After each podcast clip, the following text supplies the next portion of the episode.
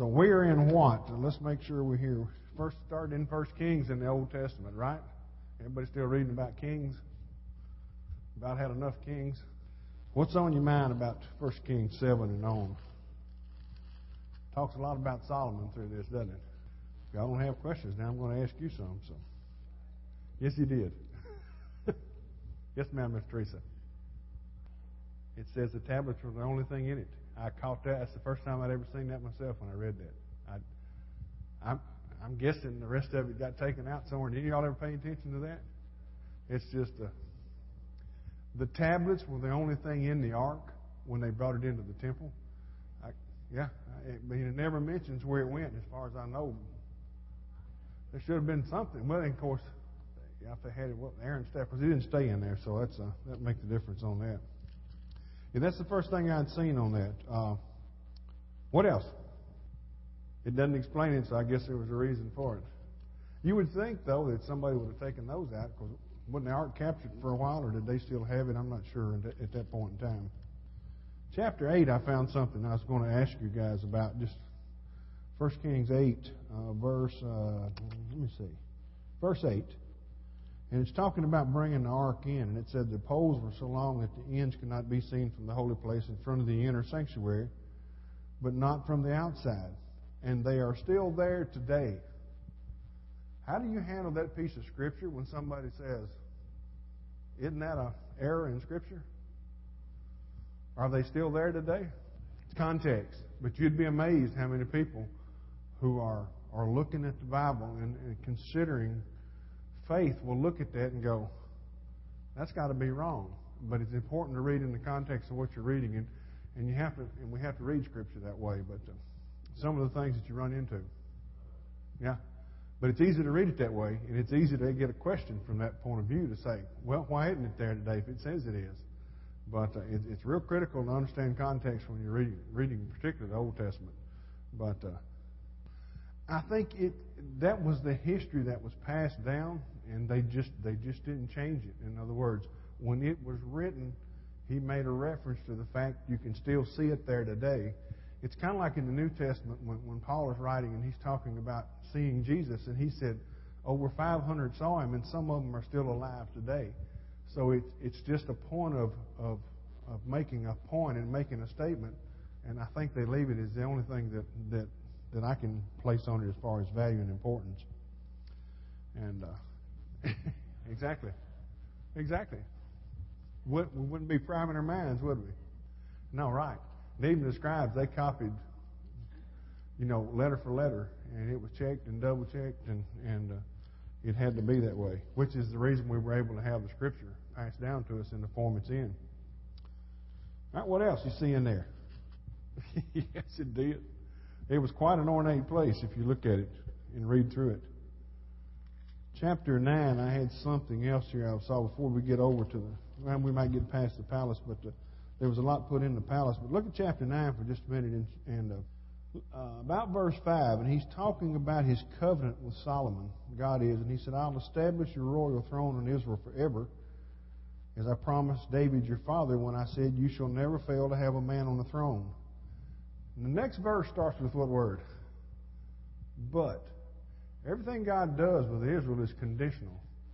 You know, everybody, we, we think sometimes that, that God is an automatic with, with us in our lives, but there are conditions. There are even conditions when we're saved. We're, we're saved without any, without any uh, doubt there, without any, any uh, problem with our salvation. But there's even conditions on that to do good works, to witness to do those things, but it's a conditional covenant if you look at it. But he said, if you and your sons turn away, then he talked about cutting Israel off. And, and we know in the Old Testament, when you go through it, we were just talking a few minutes before everybody came in. God killed a lot of people in the Old Testament, a lot of Israelites in the Old Testament when they disobeyed. And uh, we keep that in mind. Then something pick up and interesting to me in verse 15. And we hear all about Solomon and his goodness. And, and, but look at verse 15. And he said, Here's the account of the forced labor King Solomon used to, to build everything. One of his one of his negative attributes was what? Anybody know? Besides the women, we'll get to that in a minute. He was really a cruel, pretty cruel guy, in the sense of he worked he in order to do everything he did, he used a lot of forced labor. And he forced people into years and years and years of working under almost slave conditions. Now, he didn't punish them, but uh, if you read through this, he, he was a pretty tough bird. I mean, he had a mindset to accomplish all these things, and, and he really wasn't too worried about his subjects and what it cost.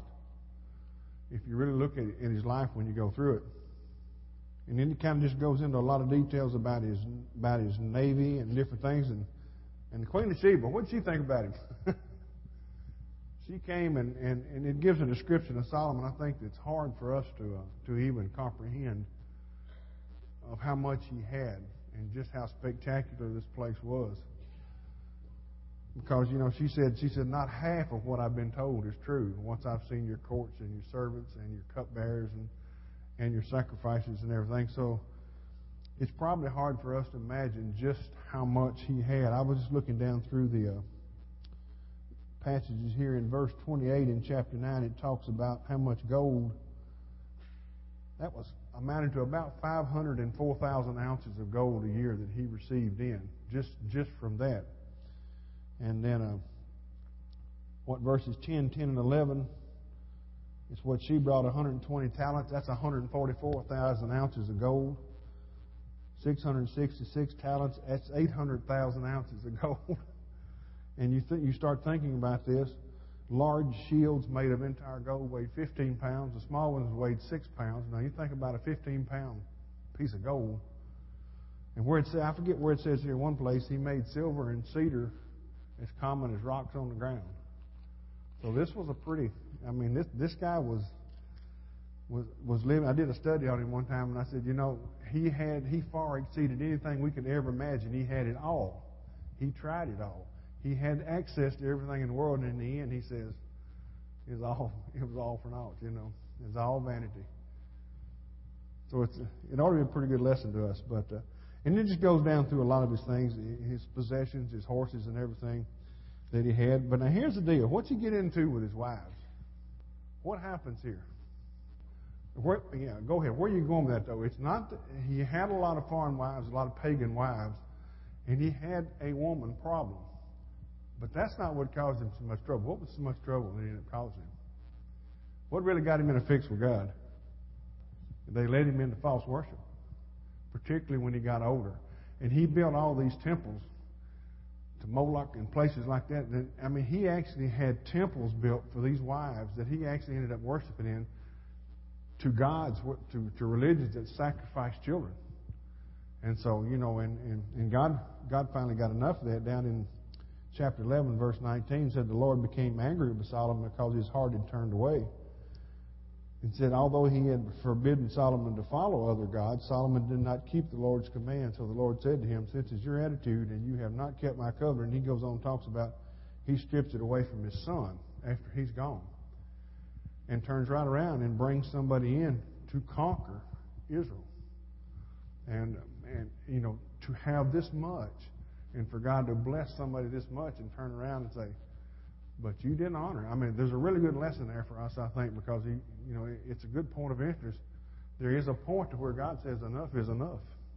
Just whatever they wanted, because he was so filthy rich, it didn't it didn't make any difference. And uh, but and it's just it's just hard to imagine, but uh, but he gets a pretty good perspective on life before it's over. And then the kingdom gets in. If you read on through, the kingdom gets into some issues and gets divided. Because funny thing we was laughing about earlier today I think one of his sons comes in to take over. And Israel and Israel is still one kingdom, and they, the, the subjects come to him and say, you know, we've been left out of this, and uh, we would like to be reestablished and, and, and have and have some priority here. So him being young, he asked the elders what to do. He said, "You go away for three days and let me ask the elders." So he talked to the elders, and the elder said, If you will care for these people and treat these people well and reestablish them, they'll be your servants for life. He talked to all the young guys he grew up with, and they said, Make it harder on them. Guess who he sided with? we was laughing about young people taking the church over. but It's just joking. We're just joking. But they, but he sided with the young folks and actually increased the burden on them, which ended up dividing the kingdom and causing a war. So You would think he would have learned through this, being you know, his dad being Solomon, but but he didn't, and uh, and so actually made the burden on him much harder. What do you notice about kings? The progression of kings in here. What's the one thing you notice? Mm-hmm. You're on the right track. And and what? If you look at their reign though, and look at what happens to them, what what is what is the one thing that you see all the way through? They get worse. It seems it progresses. You know, there was one part in Israel in Judges where good judge, bad good, but as these as these kings come into, it just seems everyone is a little bit worse and a little farther away from God, and just a little bit, uh, a little bit more of of a destruction to Israel itself, and uh, and you would think that it would be the opposite, but it's amazing how quickly people who are that close to God can pull away and get into that situation, and even Solomon to have been blessed by God like he was blessed and turn right around and worship a false God. I mean, that's just hard to fathom. I mean, it's it's hard to think that that you would let yourself get into that. And uh, one of the things that I thought was interesting about going through these passages as we look at them. What else in Kings, guys? I don't know. I was looking at that myself. I, I think he's referring to the pain involved in it. I think inference. I'll, I'll check on that some more. But a whip would hurt one way, but a scorpion would hurt a lot, hurt a lot worse. Now, I don't know of anything that they would call that, but that, well, and like I say, they may, I, because I haven't spent a lifetime in the Old Testament either. So, but uh, but it is an interesting question. But it, but it, I think the main thing it emphasizes is is a worse treatment a worse pain, a worse torture, a worse treatment, or whatever. And if you really read back close, Solomon was hard on folks. I mean, you know, he had a he had a determination to get what he wanted done. It wasn't that he didn't have things, but he had he had these grandiose plans, and that was his deal. It was all about what he accomplished, what he did, what he had to show the world. And uh, in the midst of that, still ruling Israel, Israel as the wisest man that ever lived, and the richest man that ever lived, probably, even today because he had access to stuff from all over the world and, and brought it in. Okay, anything else in Kings? When you get over towards 15 and 16 and 17, they start killing each other off pretty good. Family after family. Mm-hmm. The only thing I can tell you is God didn't give him that message. I don't know. I read through that passage two or three times myself. Mm-hmm. I, th- I think it might be what it's referring to, and I'm not going to I'm not going to stand on that because I don't know for sure in that. But it was kind of a it's kind of an interesting takeoff on each other, and why he ended up like that. But uh, he said, I think in verse 18, he said, the old prophet answered, I am too a prophet as you are. I had I think one of the things he said here, and the angel said to me by the word of the Lord, bring him back. I had a note here that says, God will talk to you, but not through someone else. It's one of the things I've always I always said, if somebody comes to you and says they got a word for the Lord for, for you, well, just tell them to keep it because God can talk to you. He don't need to send it through somebody else. That's very dangerous. And uh, it might have been part of what was going on here. And then when he got into the thing about the lion and the donkey, I hadn't figured all that out yet either. I'll just tell you. There's some stuff in the Old Testament God just didn't mean for us to totally understand, I believe. Let me see. Hang on and then in, in chapter 17, of course, it's about where we're supposed to end up today. We get into Elijah and the drought and the things that are going on there, which is a little bit more familiar territory with us when we're when we're looking into uh, Old Testament stories that we identify with and, and know. But uh, so no more questions on kings up to this point, huh? Well, I tell you one thing about a donkey: he can survive anywhere. He didn't. He did. He sure-footedness and didn't require a whole lot of care like in the Grand Canyon, they use mules, not horses. You know why? Sure foot a mule will not put his foot down somewhere he can't he can't see and know it's safe. And a horse is skittish, and a mule is very sure-footed, and and that's one of the reasons donkeys they were they were plentiful, and uh, he could live anywhere. You didn't have to fool with him much. I mean, he just I think is one of the reasons. And plus Solomon he shipped horses, really horses. He had them, but he shipped them in. I mean, you know, so they weren't plentiful except to him, and he had thousands of them. But but I would say probably that's that's one of the reasons on the donkey. I mean, you know, he just rascal, he just go forever. And uh, okay, where we at now? Listen, New Testament, y'all through with Kings, we'll go to Acts. There's some good stuff in Acts. Really good. All right, what do we start out with in Acts 7? What's going on there? Stephen's sermon. What's he do? Yes, he did. And then he talked ugly to him right at the end, which got him killed, but he called it what he saw. Yeah, he did give him a history lesson. It's, it's, a, it's his sermon. And I mean, he just, he literally lays out the history of Israel and God's working with them.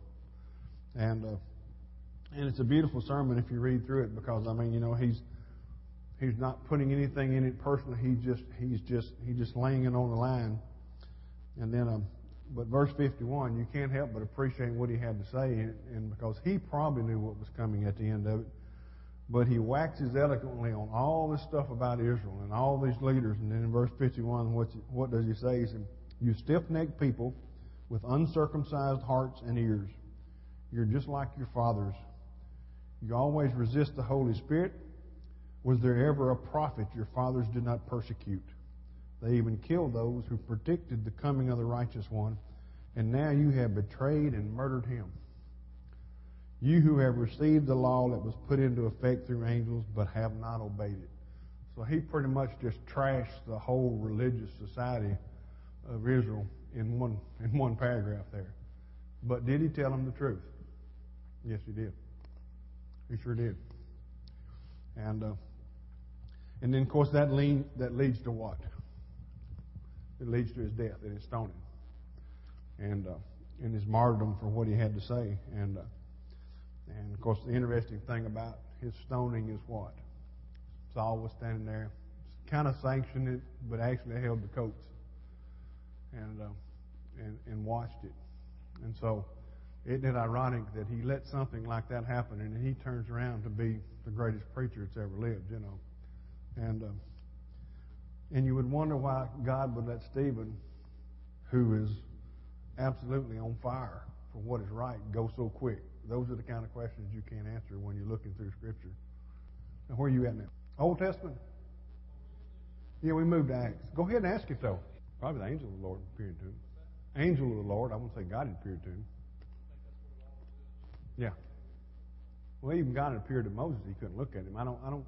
I don't know that he had an encounter with him. I'd have to look at it a little bit closer. But uh, and sometimes it says angel of the Lord, and sometimes it don't. And there may be a difference there. That's, that's something I'd have to look at real close. I don't know for sure on that. But either way, it's coming from a higher power, isn't it? that's the main thing. Mm-hmm. Yeah, exactly. Yes, ma'am, it does. It does. Proverbs will, will, will kind of put you in your place real quick when you're looking at it kind of an interesting passage here that I've been dealing with. Actually, spoke on it a little bit in the first service, and uh, it's a passage that I'm working through for, for a school class I got, and it's over in, in Acts 8, and particularly starts with the, the Ethiopian story, the Ethiopian eunuch being saved. But uh, backing up, after uh, Stephen was stoned, what, what happened in Jerusalem? What did, what did Paul do? He started persecuting the church. So it scattered all the believers. So Philip, who was one of the deacons there, they're scattered. And you find him in verse 4 again. In verse 4 in Acts 8, it said, Those who had been scattered preached the word wherever they went. Philip went down to the city of Samaria and proclaimed Christ there.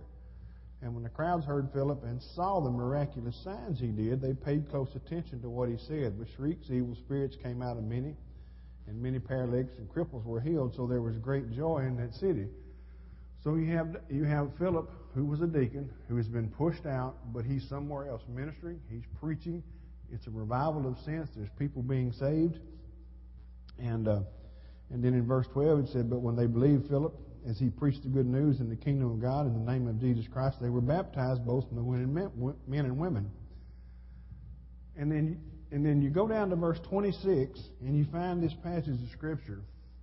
And it says, An angel of the Lord said to Philip, I want you to go somewhere because I got somebody that needs to hear about God. Now, and, and, and really, when you get into this, you know the story. He goes down and finds the Ethiopian on the road home reading Isaiah, and he talks to him in the chariot and ends up leading in Christ.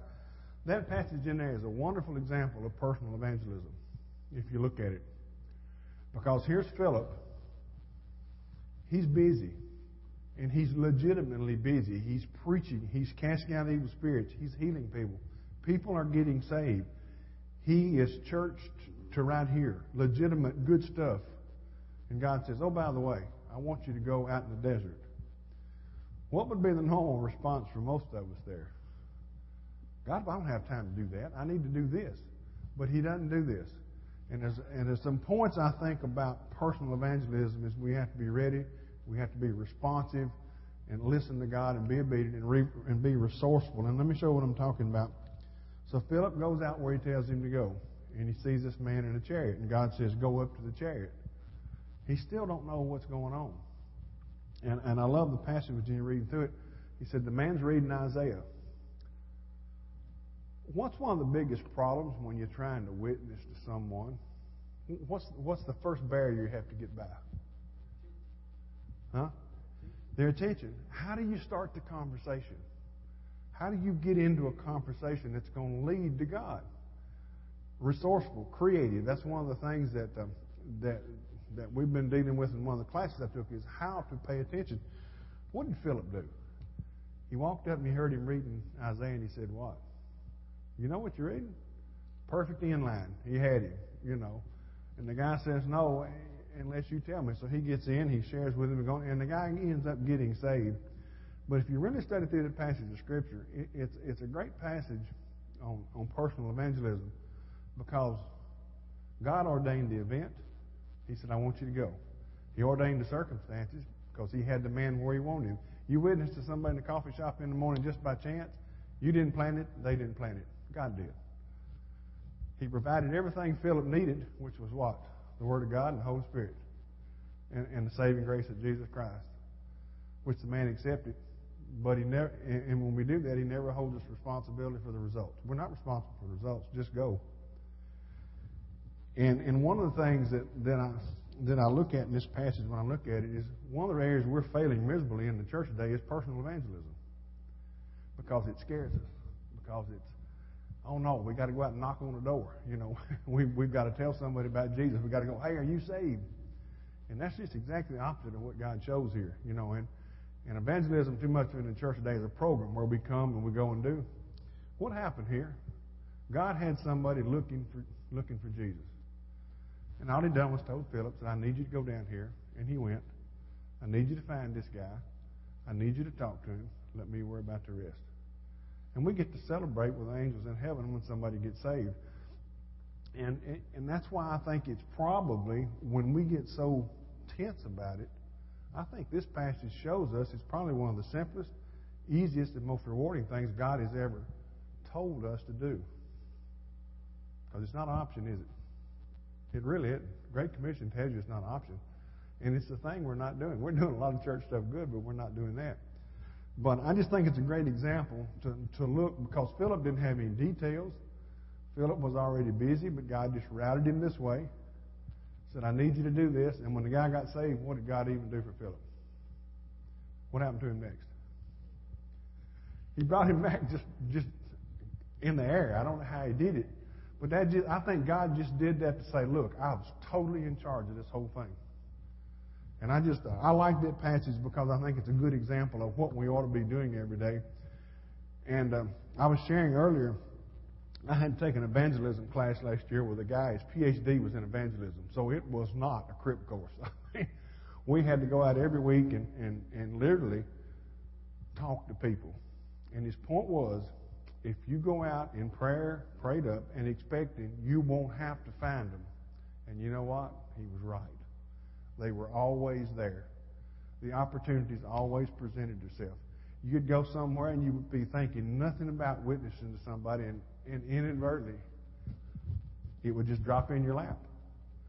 Because God is always bringing those people that need to hear about Jesus by. We had one guy, I'll tell a quick story and I'll get back on track.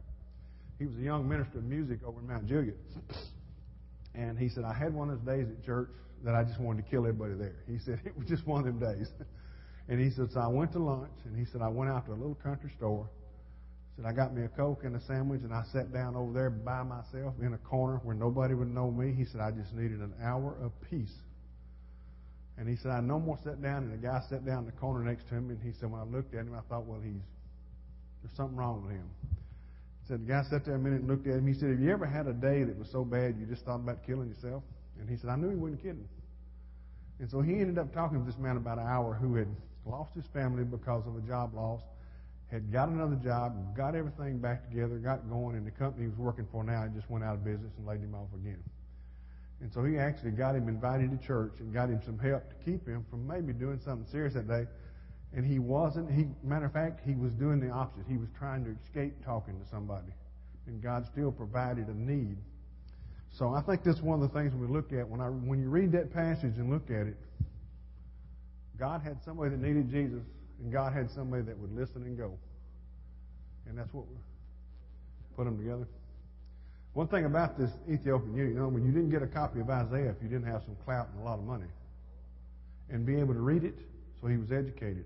Another thing, there's some argument of whether he was a Jew, whether he was a proselyte Gentile, a believer, because it said he had went to worship. But he wasn't saved yet, we know that. So we don't know about that. And he very possibly might not have been a eunuch. Sometimes that's a title they put in that position. But he wasn't a member of the Jewish community, I don't think most people say. Lots of. The overwhelming thing is he had come to worship. So that tells you something about him. He had made that long journey to worship in Israel at a festival day. And, uh, and, and whether or not, the key, the key to the whole passage is he did not know Jesus, but he was searching. And God found a way to get him there. And I, that's the key for us, I believe, that there are people searching. And God is able to reach them. But he needs us to do the in between work. And it costs us nothing, really, but a little bit of our time or just rerouting the way we do. And really, 99% of, you, of our, our, our witness work will be done in our normal routine. God's not telling us in the car in the morning, drive to Bordeaux and stop on the corner and witness to somebody and then come back. God, how many of us have got a double handful of people right around us that are probably lost? We all do. And God will help us reach those people, I believe.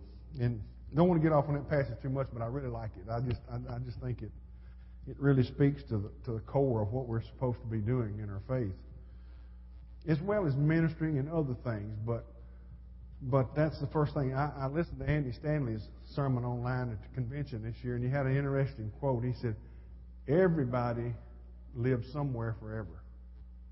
The question is, where's your forever going to be?" And he said, for all of them that don't know Jesus, the forever is hell. And he said, there's just not any other way to put it. And if you think about that, and he said, if we truly believe that, it ought to change the way we. He had an interesting quote. I don't know. I don't know how some members of the church would take this, but he said, we have created our church today to keep people instead of reaching people. Now, I don't know what it means, and I don't agree with everything Andy Stanley does church-wise, but he's a great communicator. But that statement has a lot of ring to it. If our energy is more towards keeping people than reaching people, maybe we need to think about what we're doing.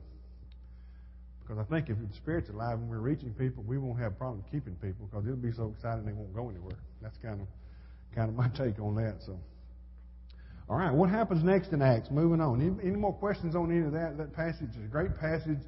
There's about four different routes you can take in that passage to teach or preach on. There's really about three or four different avenues you can pursue in it about about the eunuch, about the evangelism part of it, whatever. But it's a really good passage. And by the way, let me show you one thing real quick before we get along. In some in some translations, there's a passage of the scripture that's not in there. He, in the very passage where Philip he asked if he can be baptized, and Philip says, "If you believe with all your heart." Now, some my my Holman has it in it. This NIV don't. Some don't have that passage in it. Some say he didn't say that. Some say he did. So when you see it in there, don't freak out over it. but but he says that, and then they get down and baptize the eunuch. So so just a little bit difference in some translations of Scripture. All right, what happens in verse nine, in chapter nine? That's that's an absolutely critical thing to our faith. What's going on in Acts nine? Huh? Saul's conversion. Yes, sir. Pretty interesting thing, and God takes the very guy that's causing the most trouble and said, "Zap," blinds him on the road, and, and takes him through this journey. Takes him through this journey of becoming what he is in our faith, and and uh, and even other people looked around, you know, and thought, "Are you sure you want us to go witness to him? Are you sure you want us to go heal him, you know, and work with him?" And uh, and so, and then in Acts, and you have that conversion, and then in then in right at the end of, of, of, of chapter nine in Acts, we get into something else that's critical for us. What happens here? Talks about Paul's conversion, then he comes back to Peter, and what? Gospel does what here? Goes to the Gentiles. Exactly. He opens the door. He opens the door very quickly. He does it with Cornelius, and you know the story there. Cornelius has this vision. God tells him, so he goes and calls Paul, and Paul has a dream about the sheep and all the different foods on it three times, and and and they end up, you know, coming to visit each other. And what and and and, and Peter ends up doing what? He ends up baptizing the whole house because he realized what God had said, and uh, and uh, spent the time with him. Let me see if I can find a particular passage out of 30, 34. Yeah, Peter's first Gentile sermon in verse 34, chapter 10. Then Paul began to speak. I realize how true it is, and Peter began to speak that God does not show favoritism, but accepts men from every nation who fear Him and do what is right. Amen to that, or we wouldn't have had a chance. And then he goes on down through it, and he says, whilst Peter was still speaking, the words of the Holy Spirit over in verse 44 came on all who heard the message. The circumcised believers who had come into Peter were astonished that the gift of the Holy Spirit had been poured out even on the Gentiles. When he goes back, they get all over him. You know, you did what? So you still have this legalism thing going on. For they heard them speaking in tongues and praising God. And then Peter said, verse 47, Can anyone keep these people from being baptized with water? They have received the Holy Spirit just as we have, so he ordered that they be baptized in the name of Jesus Christ. And then they asked Peter to stay with them a few days. So you have the you have the initiation of the Gentiles into the faith here. And so Acts Acts plays back and forth. It spends about the first part of it with Peter, and then it's fixing the transgression in a minute, transgress in a minute in, into, into Paul's missionary journeys. But um, but right now we're still dealing with, with, with Peter in this process, and I think 1048 is where we ended. That's where we ended in Acts for today.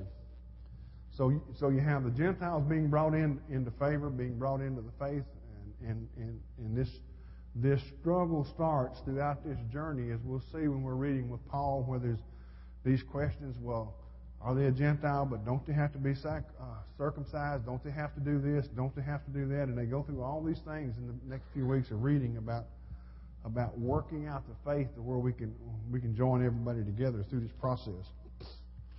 Um, anything else there in Acts before we before we dump out? When we're through, we're through now. So if you got a pressing question, don't hold it back.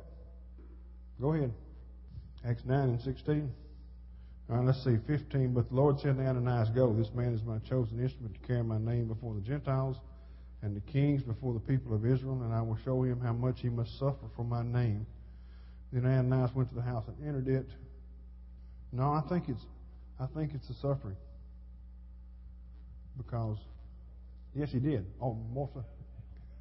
Well, I think when it's over in Philippians when he gets into bragging rights. I think so. Let me look here just a minute. I'm trying to look for something else. I don't. 15, 9, 15. I don't have a commentary on that much in mind. Does anybody else? Oh, I'm sorry. In in in, in verse 15 in, in Acts 9, it's where the Lord, but the Lord said to Ananias, it's when he sends Ananias to see Paul, and he says, This man is chosen instrument to carry my name before the Gentiles and their kings, before the people of Israel, and I will show him how much he must suffer for my name. Well, the question was, is that physical or is that uh, is that something more? I mean, is that uh, he's wanting suffering? Said suffering. Is he just he want to know if he's just talking about physical suffering there? Yeah, I think when we say suffering too, we always think about pain or hurt or injury. And suffering can be separation, loneliness, isolation, forsaking whatever. You know, other people might have family and homes and businesses. And Paul at the end had nothing, you know, and he, and he said he didn't. And uh, but I think I think that's what he's talking about, just in general, what it's going to cost him. Because who is Paul before this happens? He is a Pharisee of Pharisees. He is educated. He is a Hebrew. he is up here. He has no wants, no needs.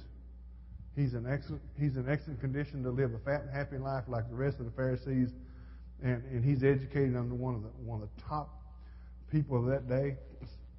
I think it's in Philippians where he gets into they get to talk about who they are, and he said, oh, "If you want to brag, I'm a Pharisee, a Pharisee, I'm born of Hebrew parents," and he goes down his list, and then and then the other passage when they're talking about what he sacrificed, he said, "I've been shipwrecked, stoned, beat," and he goes through a passage about this long you know, look what it's cost me. And, and, and, and it's all, you know, it's, it means nothing but, but Christ, you know. So, uh, yeah, I think it, that's because he was giving up a lot at that point when he said yes to Jesus. But really, when we say yes to Jesus, we give it all up anyway. He just don't require it from us at the time, but it ought to be His and in His hands. Anything else in Acts? A great book. You could spend a lifetime in Acts just getting a handle on on everything that's going on there because that's that is the, the faith heading out into the world. I think probably why God chose him because He said, if I get this bird on my side, he won't quit. you know, I, yeah, and and a witness of it too. I mean, you know, He turned him around, but. Uh, Paul had a lot of things that you would say, why do you want to choose him? But if you think about it, nobody knew a Pharisee better than Paul. Nobody knew the system any better than Paul. Nobody had any more connections than Paul. And and I mean he'd done he'd done been around the country persecuting. And so God turns him and when he does, I mean he's it, it's like it's like a it's like a, a war general going from one side to the other right in the middle of the skirmish. He's got all the info, all the power, all the connections. And, uh, and of course we know what happens to it, you know, through history and what it does. But uh, it's, it's it's an awesome story just to read it and, and watch this conversion. And I mean, it was it was pretty much instant. And and then you watch Paul, he puts in a lot of years before he climbs up where he is. I mean, he's willing he's willing to go the to go the distance, and he studies and he works, and uh, and and puts in his time with people, and pays his dues, so to speak. Okay, anything else in Acts as we go through it? My old Bible's falling apart on me. It's a good one, though. I got everything marked. I bring it for stuff like this because I feel safer with it up here. All right, what about Proverbs and Psalms? I know they're not quite as exciting as some of this other stuff sometimes. I read a couple of things here today if I can find where they're at. Yeah, it's some of these things you really got to read them to to understand what they're trying to say. What what the? Let me look at that. Just kicks again. Anybody got a commentary at the bottom that explains that? A bribe may cause one to prosper, but the use of such a practice is certain to be condemned. Okay. He's saying it'll do you good, but it's but in, in essence he's he's making emphasis that it's the wrong thing to do. I think he's warning against arrogant lips are unsuited to a fool. How much worse lying lips? He who covers over an offense promotes love. Seems out of place, though, don't it? Yes, it does. I've got a commentary on the Proverbs. I'll look that rascal up. That's pretty good. That's it, buddy. Let's see. I think this one was in here too. Proverbs uh, 16, right down below the one you just read, 33. The lot is cast into the lap, but its every decision is from the Lord. He's really in charge. He really is. You know, we we go about our deal and we make our plans and we say this and that, but in but in the end, He's got it figured out. He's got it all figured out. Let me see if I got a couple more here I like. Better a meal with vegetables where there's love than a fatted calf with hatred. That's so true. I had one marked over in 14, and that's past this, but I want to go back and read it. 1434. Righteousness exalts a nation, but sin is a disgrace to any people. And sometime in the past, I'd penciled in America there. It's just my thoughts. I'm not. I'm not on the podium here trying to establish anything, but got to dig to find some righteousness around sometimes in some places. Hang on a minute. I had a psalm somewhere I marked and I can't find it. Da, da, da, several song of ascents this week, several things on the same picture. Go ahead, buddy. Psalm 134 2. Lift up your hands in the sanctuary and praise the Lord. I, I ain't trying to start nothing. I'm just telling you it's in there.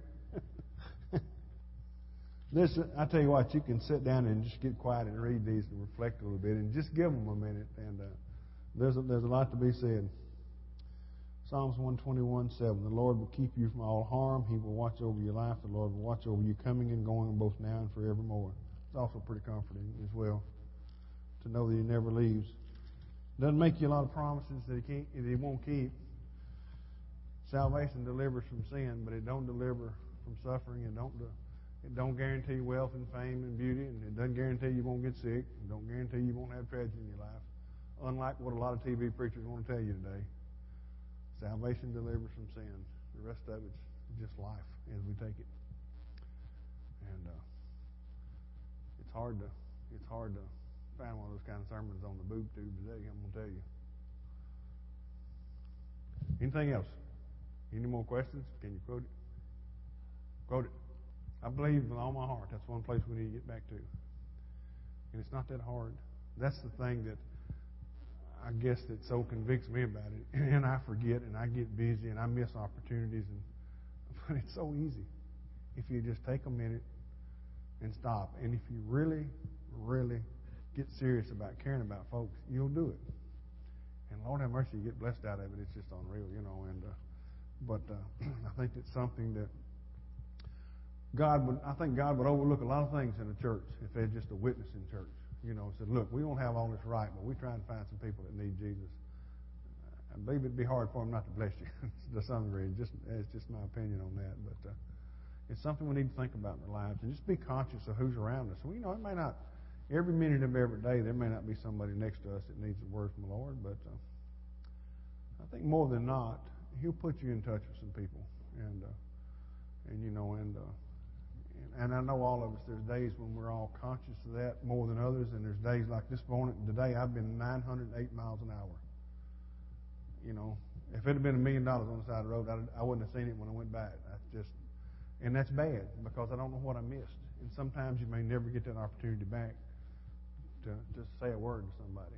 And uh, and that's, I heard a guy talking the other night. He, he was a pastor, and he led this guy to Christ in prison. And the guy told him, he said, Well, now, he said, I'm finally happy I settled this in my life, but he said, I don't want you to get the big head because you're the 25th man. And he said, What do you mean I'm the 25th man? He said, You're the 25th preacher that's come and witnessed to me here. And he said, All of you together finally convinced me that Jesus loves me. And he said, That's the reason I'm here today. So he said, You're the 25th guy. And we laugh about that. But does it really matter how many or who? It don't. You know, it don't as long as, as the message gets there and, and we're not responsible. So, anything else? We're responsible to take it. We're not responsible for what they do with it. We, we can't save them. But, uh, all right, guys. I appreciate it. We're done.